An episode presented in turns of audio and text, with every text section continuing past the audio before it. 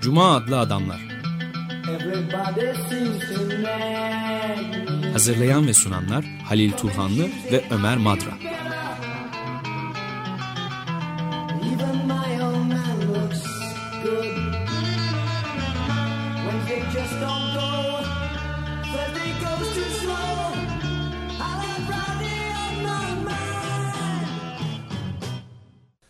Merhaba Lil, hoş geldin. Teşekkürler. Sizde çok değerli bir konuğumuz var. Otonomcu hareketin kuramcısı, harekete pek çok e, yeni kavram da kazandırmış olan medya kuramcısı ve aktivisti Franco Berardi. It's great pleasure Sizi bugün bu yuvarlak masanın etrafında oturarak ağırlamak bizim için büyük bir zevk. O zevk bana ait. Our first question, İlk birkaç sorumuz Radyo Alice deneyimiyle ilgili olacak. Çarpıcı bir dille iletişim kurmaya çalışan bu radyo Radio istasyonunun ortaya çıkmasına yol açan siyasi koşullar What were neydi? the political conditions that gave birth to that free radio station which tried to communicate through poetic language? What were the politic atmosphere 1970'li yılların sonunda 70s İtalya'da? Bu radyo istasyonunun doğmasını sağlayan siyasi atmosfer nasıldı? Her şeyden önce İtalya'nın o dönemde toplumsal açıdan yaygın çatışmaları meydana geldiği bir yer olduğunu ve siyasi sistemin tabandan gelen hareketlere çok kapalı olduğunu, radyonun ise toplumun kendini ifade etmesi için bir araç olduğunu belirtmek gerekir. closed in front to the uh, grassroots movements, and the radio was a, a tool for uh, self-expression of society. Mm, secondly, İkinci olarak the 70s uh, 70'li yılların medya manzarasına uh, bakıldığında radyo ve televizyon the alanında medyanın içeriğinin devlet the tekelinin hakimiyetinde olduğu görülür. television and so on. All of a sudden it became possible Birdenbire to bu dalgalar üzerinden özgürce iletişim kurmak mümkün olur ve And bu İtalyan halkının kültürel hayatında çok etkili bir change değişime yol açar. in the cultural life of um, of Italian of Italian people. So if you put together these two Dolayısıyla aspects, bu social iki yönü yani toplumsal çatışmayla medya patlamasını birlikte ele aldığınız zaman radyonun İtalyan an demokrasisi açısından İtalyan halkının kendi Italian örgütlenmesi açısından ne kadar önemli bir for imkan the- olduğunu anlayabilirsiniz. self-organization of the Italian society. Ne zamandı bu? 70'lerin başında mı?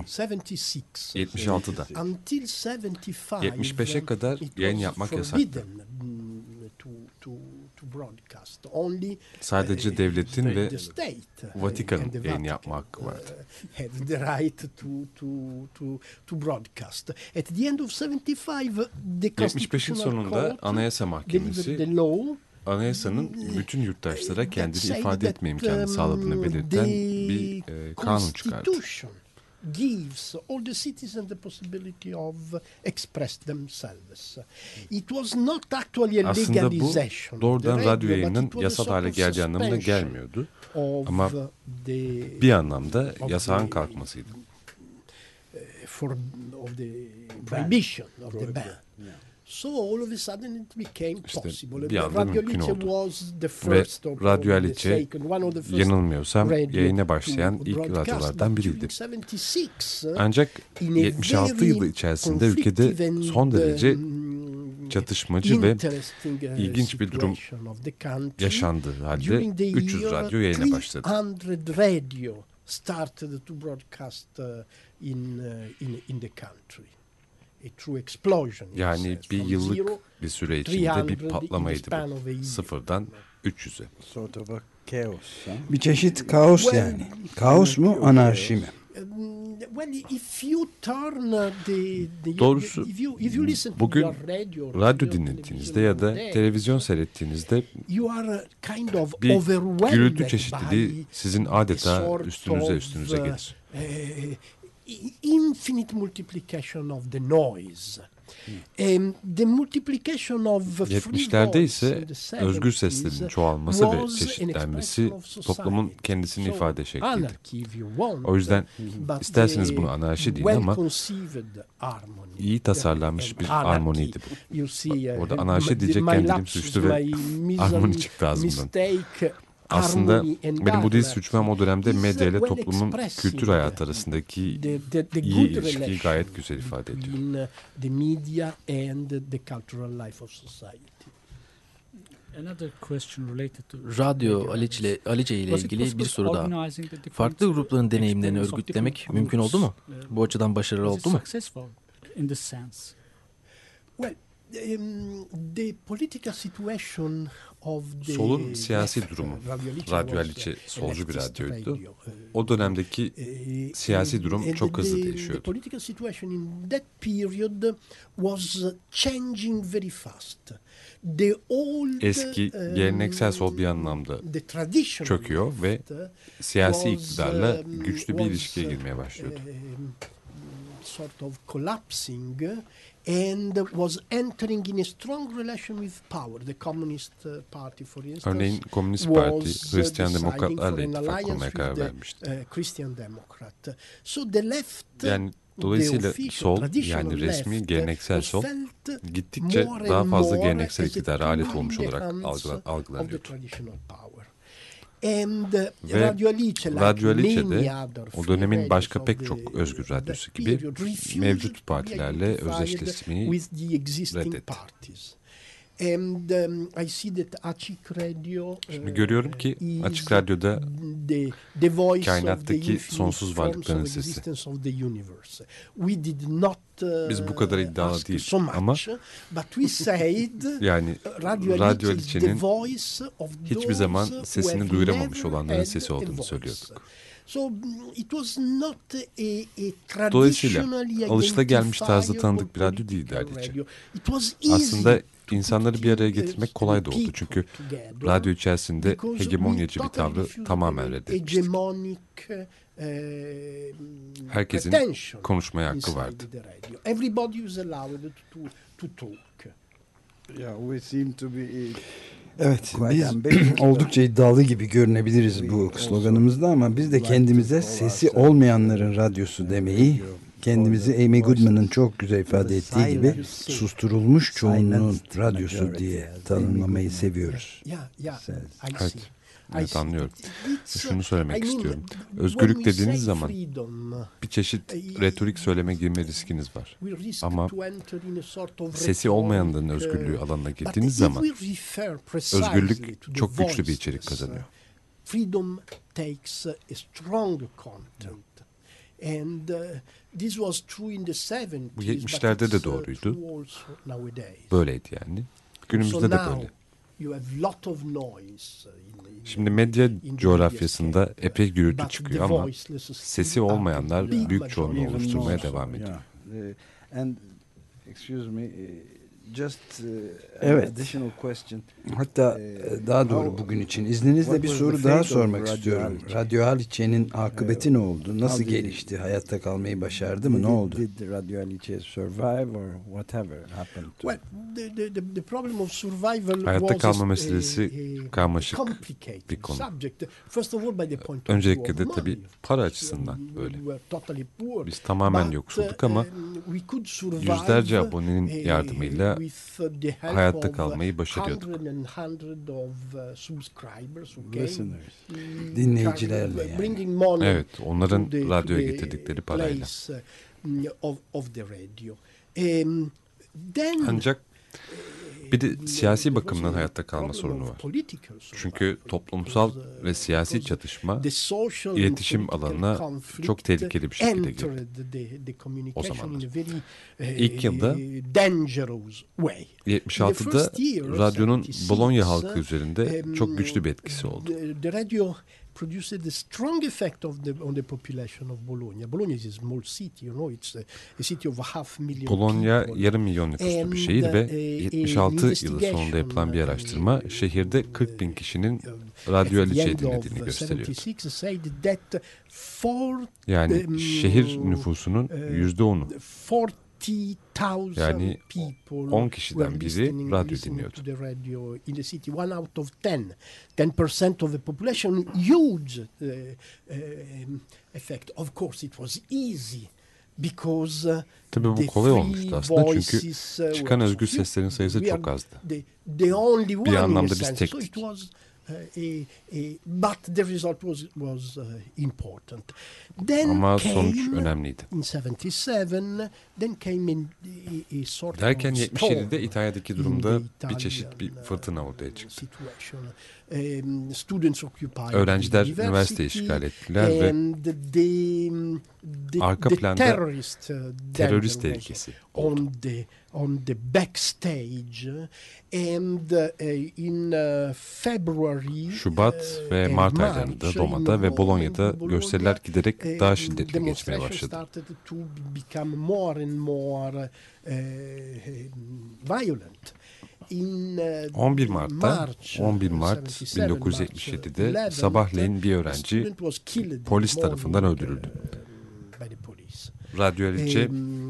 Radyo Alice tabii ki bu eyleme karşı gelen seferberlik sürecinde yer aldı. against uh, O gün act. Öğleden sonra radyo insanlara sokaklara çıkmaları ve bir şeyler yapmaları için çağrılar yayınladı. To, do something.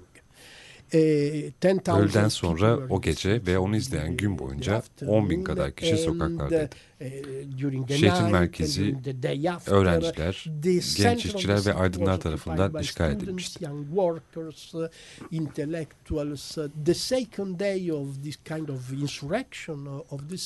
Bir anlamda bir ayaklanmaydı ve bunun ikinci gününde polis radyo istasyonunu bastı. Teknik gereçleri ve malzemeyi tahrip etti ve orada bulunan 7 kişiyi de gözaltına aldı. Bu hem şehir için hem de dinleyicilerimiz için bir tür şok etkisi yarattı ve ülkenin her tarafında aydınların uzun sürecek bir tepkisine yol açtı. Long lasting reaction among intellectuals all over the country. The day after the police intervention, Polis müdahalesinin ertesi günü radyoyu tekrar açabildik. Keyfe keder bir takım malzemeyle de olsa yaptık bunu. Adventurous materials and so on. And uh, the police came again for, for the second Bunun üzerine polis yine geldi ve ikinci kez insanları gözaltına The aldı. next day, Ertesi we gün managed to open the, kendi the mekanlarını bize bırakmaya karar veren başka bir radyonun yardımıyla radyomuzu yeniden açtık. Place. Böylece üçüncü günde yeniden yayın yapmaya başladık. Polis yine geldi ve daha da fazla insanı gözaltına aldı. and arrested more people. At this point we decided to stop. O noktada çok anlaşılır nedenlerle durmaya Um, karar verdik. Çünkü radyoda çalışanların hemen hepsi hapisteydi. the, people of the radio were almost all in in jail. And uh, but this started a sort of Ama bu uh, İtalya'nın her bir tarafında yayılan bir protesto Italy dalgasına da yol açtı. Üstelik sadece İtalya'da da değil, İtalya'daki bu baskıyı kınamak için bir grup Fransız aydın da bir mesaj yayınladı mesela.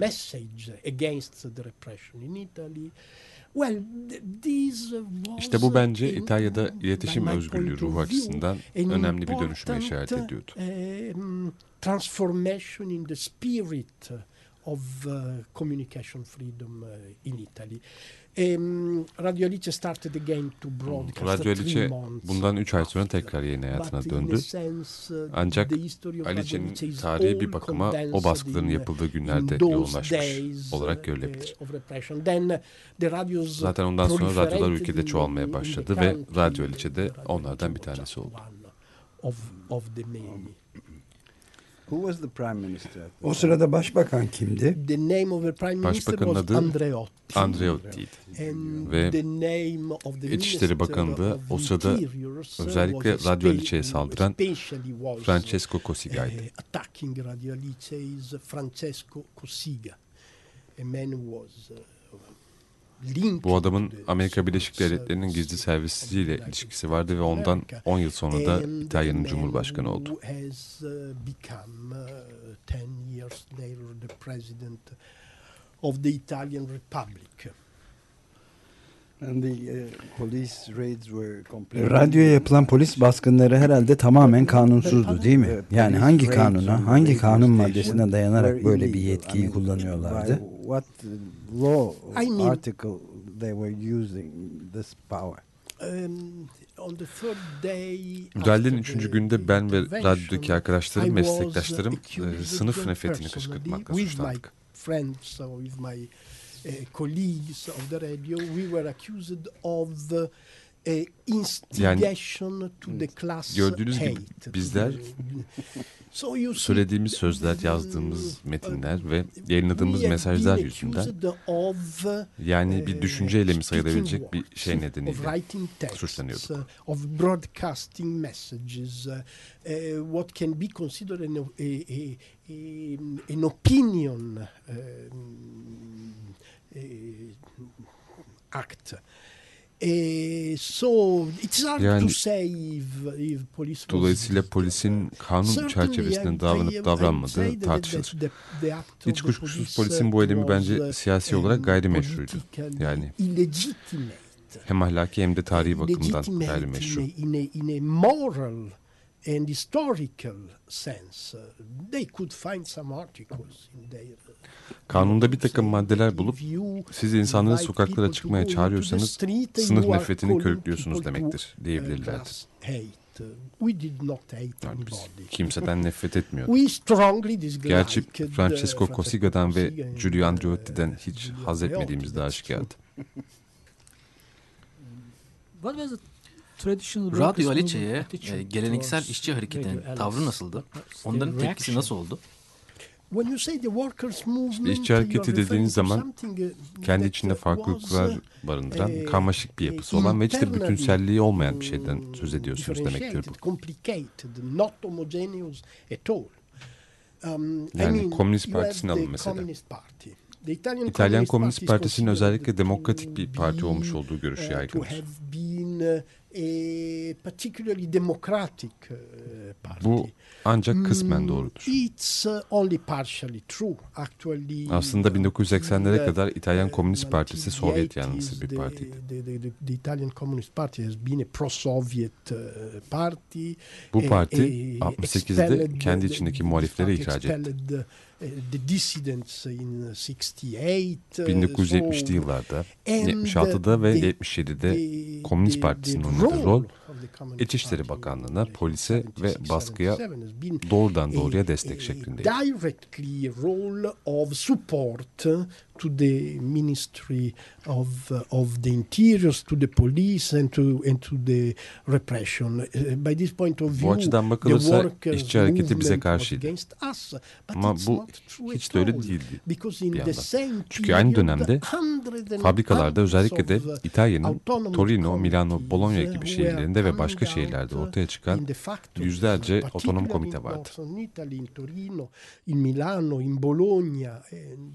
Uh, Onlar bizim eylemlerimizi güçlü bir şekilde destekliyorlardı. Hem de sadece sokaklarda of our of our action not only in the streets uh, in, in the days of March 77 77 Mart ayının o günlerinde young, mesela binlerce uh, genç işçi öğrencilerle birlikte uh, barikatlardaydı. with da kalmıyorlardı. students. Not only that, but uh, I've been invited to talk to the workers of Fiat. uh, Bologna in ayaklanmasının Torino. Dördüncü gününde Torino'daki Fiat fabrikasının işçileri beni uh, toplantılarına davet etmişlerdi.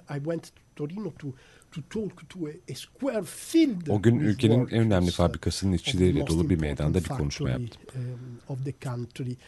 So you see mm, the Yani the, o yıllarda Bolonya'daki durum İtalyan those işçi hareketinin tarihinde pek çok açıdan bir dönüm noktası oluşturdu.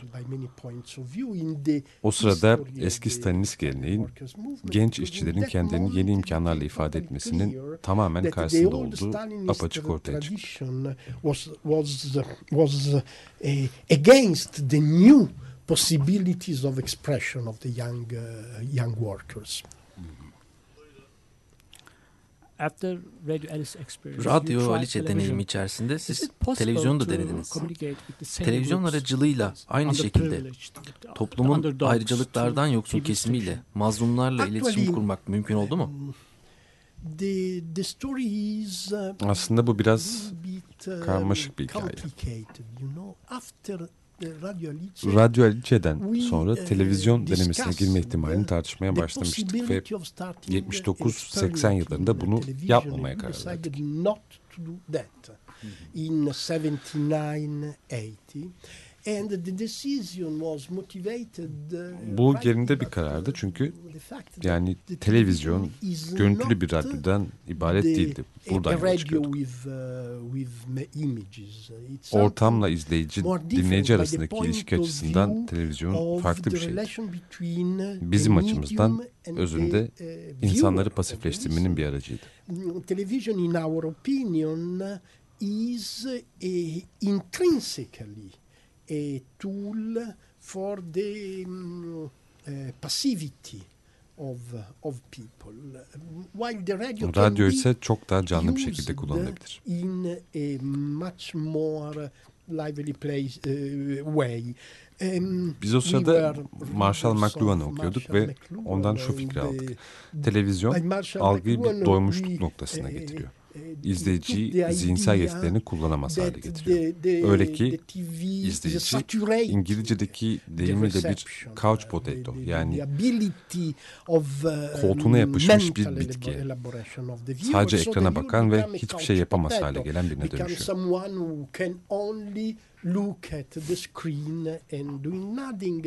Um, well, mm, maybe we have been a Yani belki biraz Marshall McLuhan'cılığımızda dogmatik davrandık diyebiliriz ama bu fikirde ilginç olan bir şey var. there was something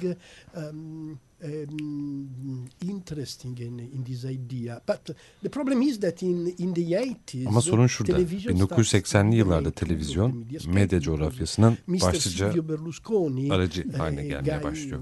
Ve o dönemden uh, itibaren much dünyada iyice tanınır biri haline gelen. Bay Berlusconi, Eh, Silvio Berlusconi bizim açtığımız yere girdi. Yani radyolar bir özgürlük mekanı açmıştı. Ve şimdi mali desteğini kim bilir hangi uh, güçten, muhtemelen mafyadan alan bu televizyon uh, ağası televizyonu iletişim alanına gidiyordu. who knows uh, which force, probably mafia, entered in the field of television, of TV communication. Uh, time passes and uh, 20 Şimdi zaman years geçiyor. after, 20 yıl sonra with Radyo Alice deneyimini paylaştığımız bazı dostlarımla birlikte Tele Sokak diye uh, adlandırılan bir start televizyon experiment girmeye karar verdik. television that, uh, has been Buradaki called the Telestreet. Düşüncemiz sokak ölçeğinde küçük televizyon istasyonları the Biliyorsunuz bir eh, televizyon alıcısını alırsınız. Üzerinde bazı teknik değişiklikler yapıp onu bir verici haline getirirsiniz. Eh, İşte biz de insanlara bu ufak değişiklikleri a- nasıl yapabileceklerini öğretmeye başladık ve do some technical change 2002 in yılında. Bolonya'da Tele Orfeo adıyla bir televizyon istasyonu kurduk. And in the year 2002, we started a, a, station in Bologna called uh, the Tele Orfeo. At the end of the year, Yılın sonuna gelindiğinde eight, um, kusura bakmayın in İngilizce sayılarla biraz 180, kötüyüm. 180 uh, televizyon istasyonu uh, İtalya çapında yayına girmişti. Bu geniş çaplı bir yayıncılık olgusundan çok bir medya aktivizmi. İnsanların kendi kendilerine harekete geçmeleri olgusuydu. İnsanlar uh, gündüzleri videolar çekiyor. doing Akşamları da aynı videoyu day dostlarıyla, mahalledeki komşularıyla birlikte seyrediyorlardı. Ama bu deney çok uzun sürmedi. Bunun da last tek long. bir nedeni vardı ki bu nedeni de iyi anlamak gerekiyor. Tele Sokak'tan iki yıl sonra um, YouTube başladı ve. İtalya'nın herhangi bir şehrindeki herhangi bir video yapımcısı dünyanın da herhangi bir yerinde olduğu gibi YouTube denilen bu küresel medyayı kullanmaya başladı. started using the global medium of YouTube. So I draw a Dolayısıyla conclusion by my 70'li yıllarda ve yeni yüzyılın ilk 10 yılında edindiğim medya deneyiminden bir sonuç çıkaracak olursam şu kanaate varıyorum. Özgür olmak, iyi fikirlere ve iyi niyete sahip olmak yeterli değil. Siz aynı zamanda teknik akışın da içinde olmalısınız. to be in the in the inside the technical uh, stream. Uh, the internet is İnternet too gereğinden çok güçlü ve bizler küresel coğrafyanın sunduğu muazzam imkan açısından bir radyo ya da bir televizyon istasyonu olarak faaliyetlerimizi yeniden düşünmek zorundayız. Or as a TV uh, in relation to the huge possibility of the global net. And uh, Peki radyonun günümüzdeki rolü için ne diyorsunuz? Sizce hala gücünü koruyor mu radyo? it's Still going on strong. I think that the radio now Bence günümüzde radyo pek çok nedenden dolayı yeni bir hayata başladı.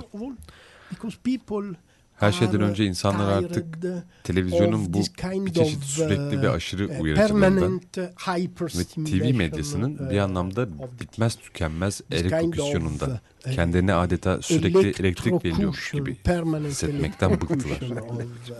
of, uh, the televisual uh, of the TV medium.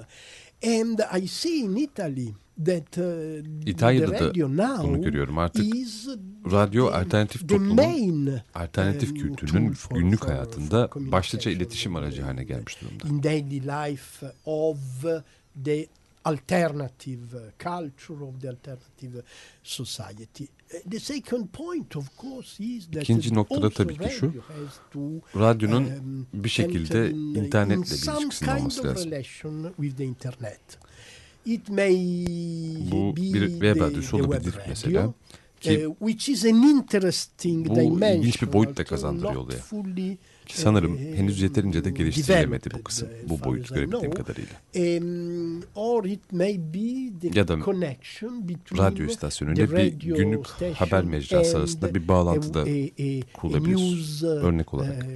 uh, a daily news uh, uh, in, uh, in yeah I, I see that Açık Radio Gördüğüm kadarıyla is Açık active Radyo in the field web of, uh, haberciliği alanında da faal.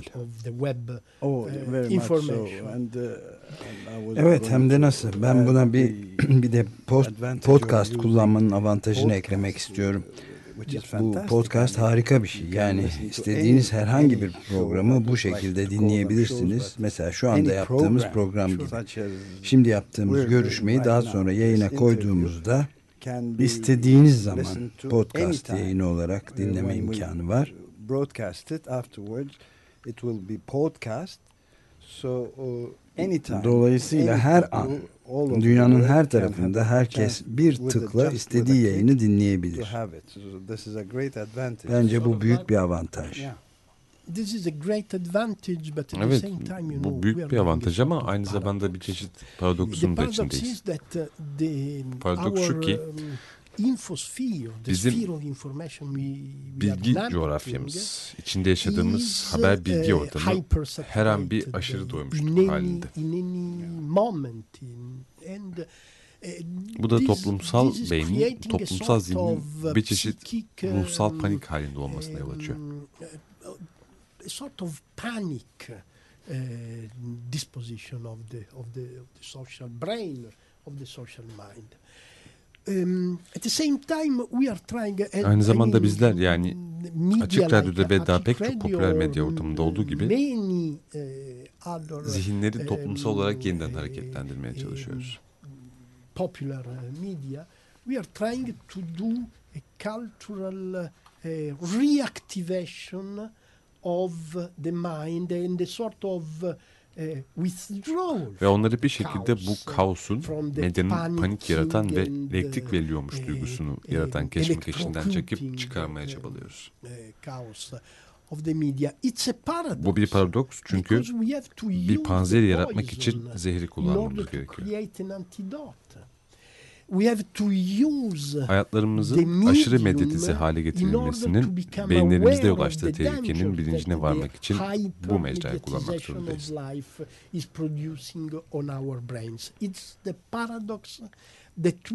İşte günümüzde medya aktivistleri olarak daha genel anlamda aydınlar olarak içinden geçmekte olduğumuz paradoks bu. Biz kendi sesimizi o gürültüye katıyoruz. Böylelikle o gürültünün içinde bir uyumu yakalama imkanı arıyoruz. Bir ara verelim. İstersek maybe we should just take a break and play some music. So biraz müzik çalalım ki dinleyicilerimiz de biraz soluklansınlar. evet. Evet.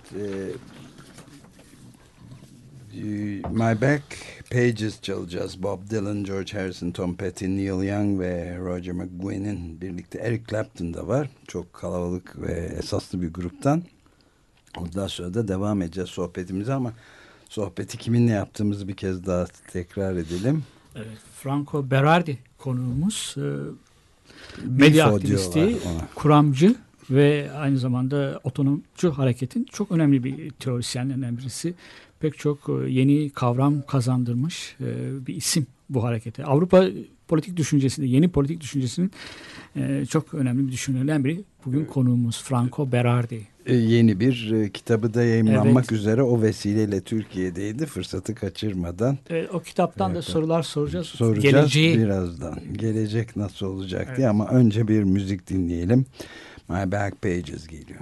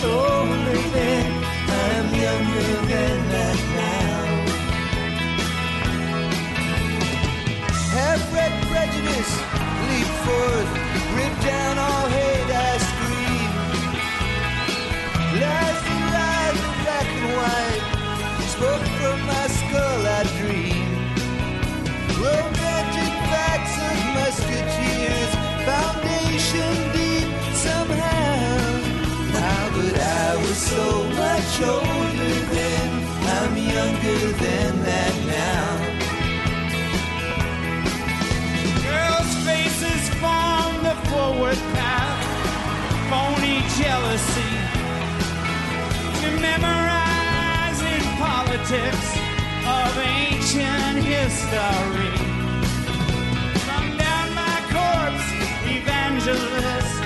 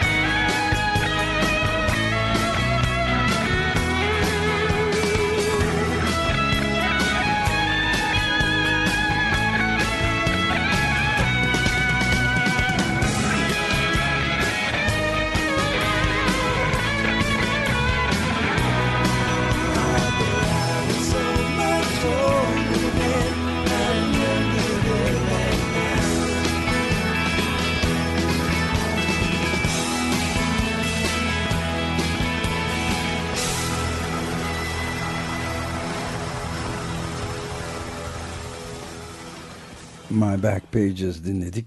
Bob Dylan, George Harrison, Tom Petty, Neil Young ve Roger McGuinn'in Eric Clapton'ın da aralarında bulunduğu bir süper gruptan ve sohbetimize dönüyoruz. Cuma adlı adamlar e, burada e, Açık Radyo burası 94.9 açıkradyo.com ve Cuma adlı Adamlar programında Avrupa'nın önemli düşünürlerinden biriyle beraberiz. Franco Berardi. Franco Berardi. They call you Bifo.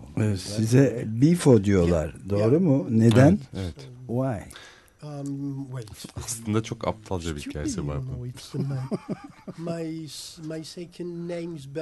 Bildiğiniz gibi benim soyadım Berardi. İşte onun ilk ve son harflerini alın. Adım da Franco. Bunun da ilk ve son harflerini alın. FVO ve Bifo. İlkokuldayken arkadaşlarım bana Bifo derler. Şaka olsun diye. Çünkü İtalyanca'da before hem biraz komik, biraz da hakaret yani. Biraz salak filan gibi bir anlama geliyor. Ama 70'lerde bir aşamada ben gözaltına alındığımda Bologna sokaklarında Bifo Libero, Bifo'yu serbest bırakın yazıları yazılmıştı duvarlara. Bifo da salak biri olduğu için bu bir çeşit şakaya dönüştü ve ömrüm boyunca bu aptalca isimden kurtulamadım ama artık alıştım. So it's okay. Yani biz de size Bifo diye hitap etsek olur mu? Felix Gattari was one of the Felix Gattari e, Radyo Alice deneyiminde çok önemli bir yer oynamış. Ancak sizin onun yazdıklarıyla tanışmanız 70'li yılların başına gidiyor. Onun metinlerini okuduğunuzda ilk izleniminiz, bu metinler sizin üzerinde yarattığı ilk etkisi nasıldı? Felix Guattari bir anlamda radyonun esin kaynağıydı. Ben ilk olarak 74'te radyo deneyimine girmeden iki yıl önce onun Psikanaliz ve Transversalite isimli kitabını okumuştum. Guattari'nin o metninde beni etkileyen şey arzunun ve siyasi hayatın birbirinden ayrı iki alan oluşturmadığı fikriydi. desire and political life are not two separated spheres. Desire, Arzu da, cinsellik de, bilinçaltı da bizim toplumsal faaliyetlerimizin iş ilişkilerimizin ve siyasi iletişimimizin bir parçası. part of the work relationships, is part of the political communication. Bu fikir 70'li yıllarda yeni ve geleneksel solun dogmatik ideolojisinde yıkıcı etkisi var. İşte bizler de radyodaki arkadaşlarım ve ben radyonun sadece bir ideolojik iletişim aracı olmakla kalmayıp aynı zamanda bilinçaltının sesi de olması gerektiğini düşünmeye başladık. not only a sort of um, ideological communication, but also a voice of the unconscious. Yani siyasi iletişim alanında bir çeşit hayal gücü. Um, counter a sort of imagination in the field of of um, of political of political communication. Then in 77 Sonra 77'de ben şahsen Guattari ile tanıştım. The police was looking for me in Italy and I o sırada polis tarafından aranıyordum ve Paris'e her siyasi muhalifin gitmeye yatkın olduğu şehre kaçmayı başardım. Every political um, uh, dissident tends to go. uh, and well, I went there.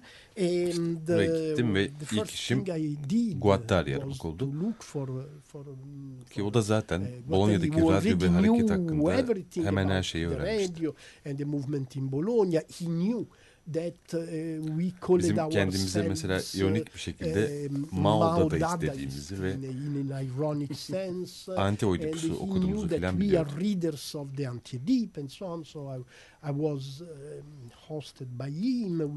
Beni o evinde misafir etti ve dört yıl birlikte oturduk. Kliniğinde de epey vakit geçirdim. Kendisi bir psiko, psiko bir şeydi. Öyle bir şey. Ben de işte o kliniğe gittim. came to to to the to the clinic. Um, those those uh, years for me o yıllar benim için teorik açıdan önemliydi çünkü e, siyasetle psikopatoloji, psikososyal acı çekme arasındaki ilişkiyi anlamaya başladım.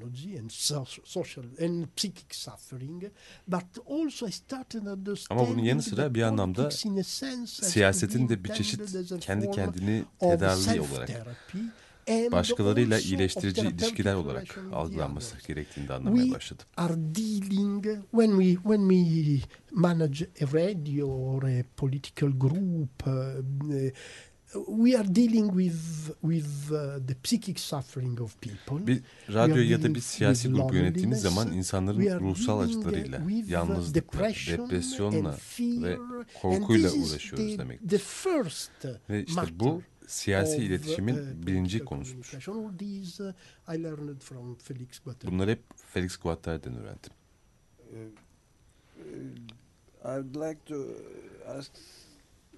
Size biraz farklı bir soru sormak istiyorum. Bizim Gezi Parkı olarak olarak adlandırdığımız geçen yaz olaylarını siz nasıl değerlendiriyorsunuz? Yani küresel bağlamda nasıl değerlendiriyorsunuz?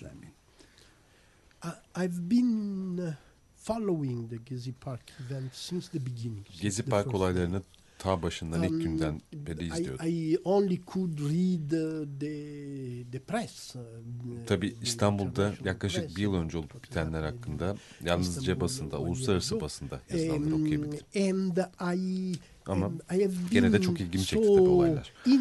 Çünkü bu olayları bir Türkiye sorunu olarak görmedim. Bunun küresel bir sorun olduğunu düşündüm. Nitekim küresel bir olaydı.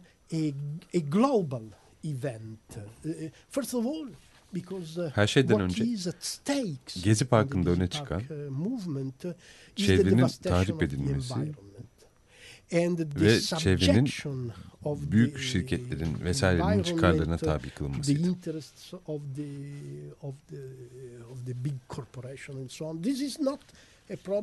Bu sadece Gezi Parkı ile sınırlı bir sorun değil.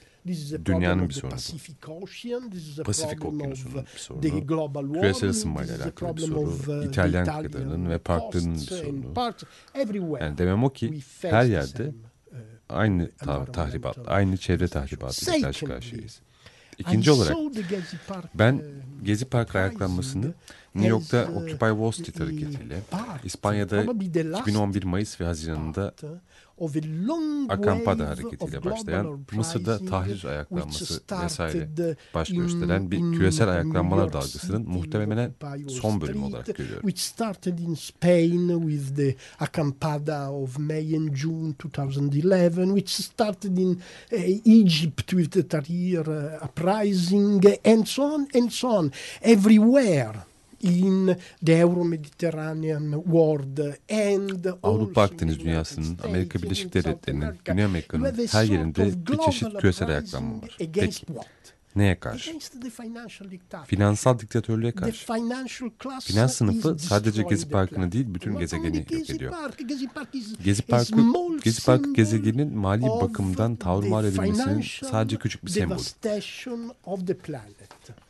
Bu açıdan bakıldığında ben ta başından itibaren Gezi Parkı'nın da bizim hareketimizin bir parçası olduğunu düşündüm.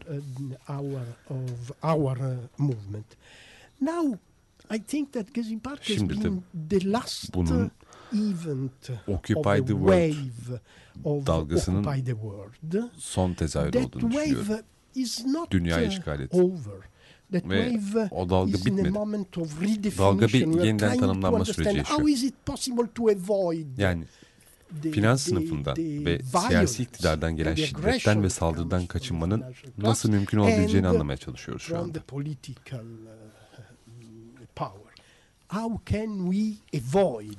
Bu baskıdan nasıl kaçınabiliriz? İşte şu andaki sorumuz bu. Gezi Parkı belki de işte Occupy dalgasının son aşaması. Ama belki de aynı zamanda bir sonraki dalganın ilk anı. Ben bu bir sonraki dalgayı bekliyorum. İlk dalga Gezi Parkı'nın ilk sloganlarından biri de bu daha başlangıç, mücadeleye devamdır. Just starting. And also uh, about two months ago Sociologist Manuel Castells İki ay kadar önce de sosyolog Manuel Castells Gezi Parkı'ndan söz ederken yer sarsılıyor artık hiçbir şey eskisi gibi olmayacak ve gelecek gençliğin olacak demişti. Bu görüşe katılır mısınız? İsterdim aslında katılmak ama pek çok açıdan kötümserim ben. Yani, bence her şey olabilir. Bu da başlangıç gibi söylemlere kendimizi fazla kaptırmamalıyız. Yani evet bu daha başlangıç ama ben aynı zamanda yeni bir şeyler de icat etmemiz gerektiğini düşünüyorum. Bizim siyasi bir icada ihtiyacımız var. Çünkü iktidarla sokak arasındaki askeri çatışmadan ibaret olan o eski oyun bizim kazanmamızın mümkün olmadığı tehlikeli bir hikaye. Bu şiddetin ve savaşın yüzyılına ait bir oyun.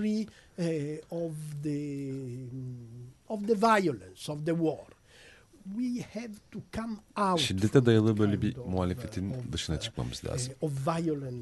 Tabii şiddet iktidardan geliyor. Sokaktan gelmiyor. Halktan gelmiyor. iktidardan geliyor. Ama hareketimiz için bir otonomi biçimi, bir tür özellik yaratmak zorundayız.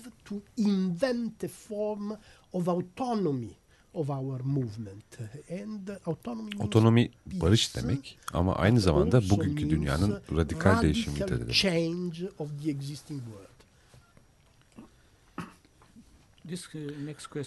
Şimdiki soru sizin gelecek kavramınızla ilgili. Bu gelecek konusunu son kitabınızda ele alıyorsunuz. Bu aynı zamanda Batı düşüncesinde kapitalizmin baskın kavramlarından, anahtar kavramlarından biri. Bu kavramda bir çöküş döneminde mi? Sonu geliyor mu yani? Bir çeşit post-future, gelecek sonrası alana doğru mu evriliyoruz?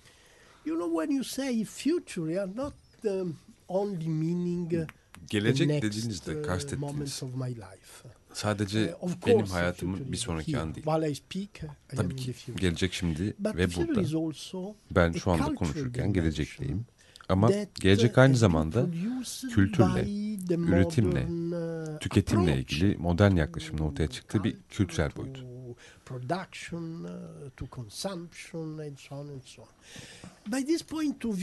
İşte bu açıdan ben gelecek kavramının şimdiye kadar bir sonsuz büyüme, sonsuz ekonomik genişleme ideolojisiyle ilintilendirildiğini söylüyor.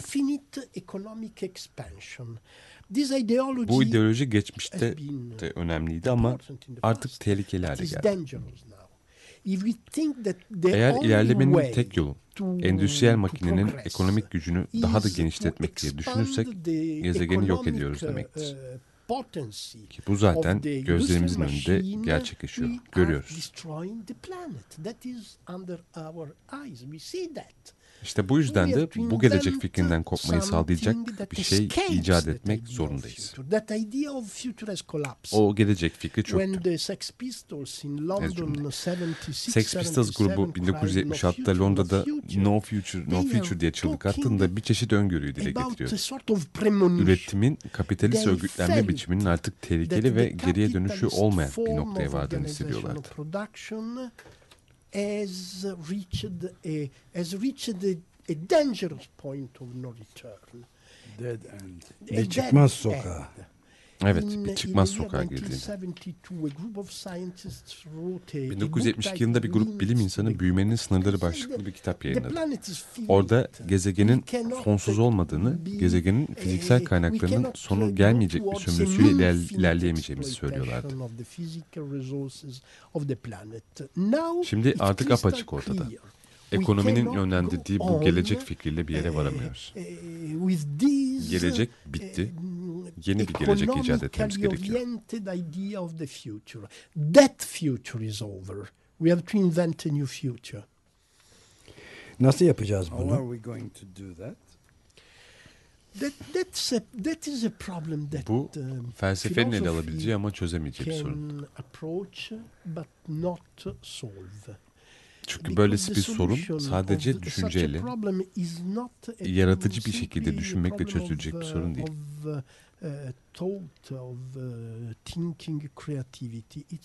Bu halkın kendi örgütlenmesiyle ilgili bir sorun. Artık iş işçilere, mahallelerinde yaşayan insanlara, okuldakilere, üniversitedekilere, mühendislerin, şairlerin ve bilim insanlarının entelektüel gücüne düşüyor. To the intellectual force of engineers and poets and and and scientists Onların insan hayatıyla fiziksel çevre arasında, iletişimle toplumsal beyin arasında sağlıklı bir imkan icat etmeleri gerek.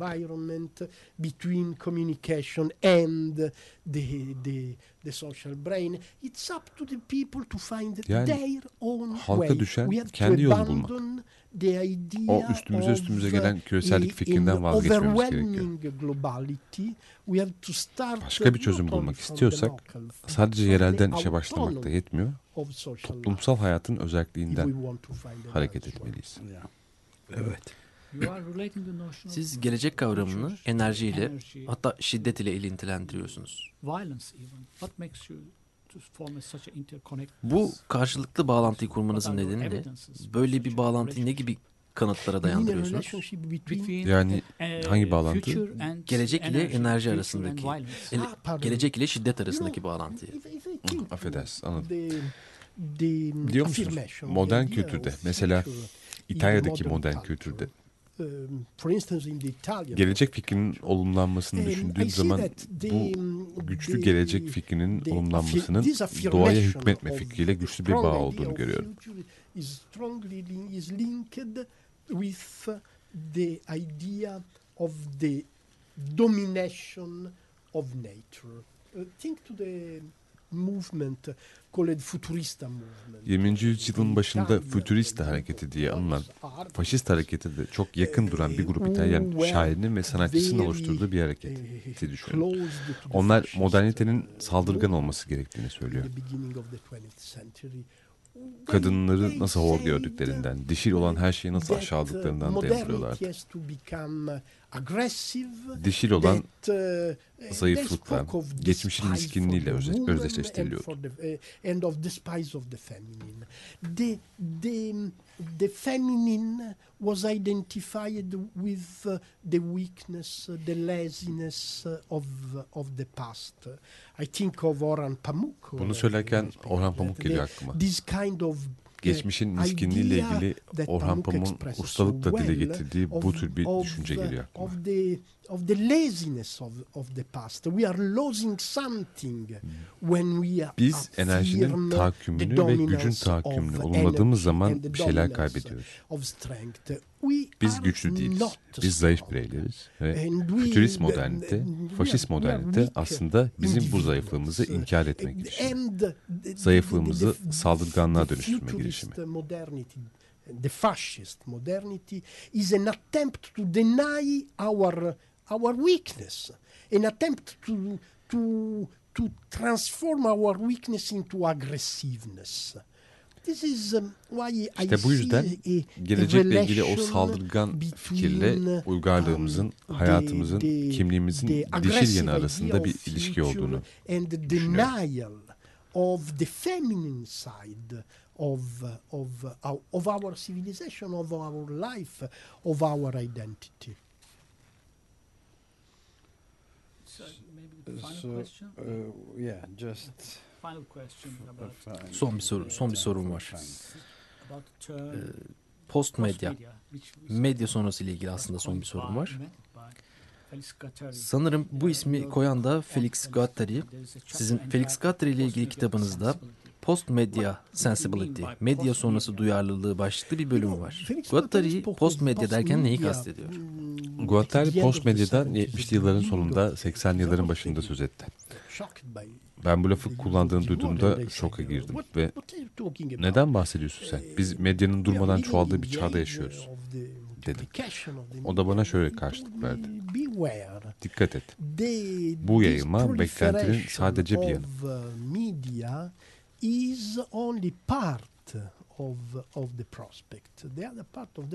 Beklentinin öteki yanı ise bir ağın kurulması. The, the idea of network was new Bu ağ fikri o zamanlar yeniydi. İnternet gerçekten yaratılmadan 10 yıl önce o internetten söz ediyordu. Post medya bir yandan toplumsal zihnin mevcut medya tarafından doymuşluk noktasına getirilişi anlamına geliyor ama bir yandan da dinleyici izleyiciyle radyo istasyonu, televizyon istasyonu, yayıncılık arasında farklı bir ilişkinin mümkün olduğunu da ima ediyor. The radio station, the, this, this new the radio Bu yeni ilişki artık bizim yaşadığımız coğrafyada var. Onu görüyoruz. Broadcasting this new relation is now Bu internet. Yani in our, yeni in paradigma our, internet. Landscape. We see it. It's it is the internet. The internet is the new paradigm. Problem is Sorun şurada, internetin içinde büyük şirketlerde, büyük reklamcılık grupları da, büyük finans grupları da var. Bunlar bu canlı yayılmayı tahakküm altına almaya, kendilerine tabi kılmaya ve eski iletişim biçimlerini yeniden kurmaya çalışıyorlar. İşte Post medya aynı zamanda insanlar arasındaki bu teknik aracılığın ötesine geçmemiz, bu teknik şeylerin dışında bedenler arasında, zihinler arasında farklı bir ilişki bulmamız gerektiği anlamına da geliyor. Among human beings, we should be able to find a new fo a, a, a, a form of, of relation between bodies, of relation between minds outside the domination of the technical stuff. Mr. Berardi, thank you very much for being with us. Sayın Berardi, bizimle birlikte olduğunuz için size çok teşekkür ederiz. Sizi ağırlamak büyük bir zevkti. Ayrıca otonom hareketine de bizlerle bu görüşmeyi, bizlere bu görüşmeyi mümkün kıldığı için çok teşekkür ederiz. Ben size teşekkür ederim. Ayrıca muhtemelen bizim seslerimize kulak veren dinleyicilerinize de teşekkür ederim. Yani böylece Berardi ile bugünkü Cuma adlı adamlarda çok ilginç bir sohbet yapmış olduğumuzu e, düşünüyoruz. E, umarız siz de Thank aynı you. şeyi paylaşmışsınızdır. Bu söyleşiyi Türkçe'ye çeviren Nur Deriş'e de teşekkür ederiz. Hepinize günaydın.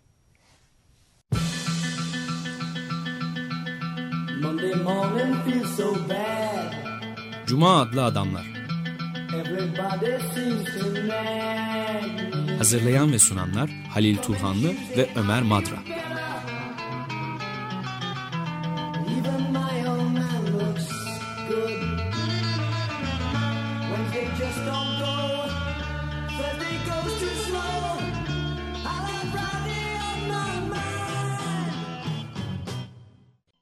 Açık Radyo program destekçisi olun.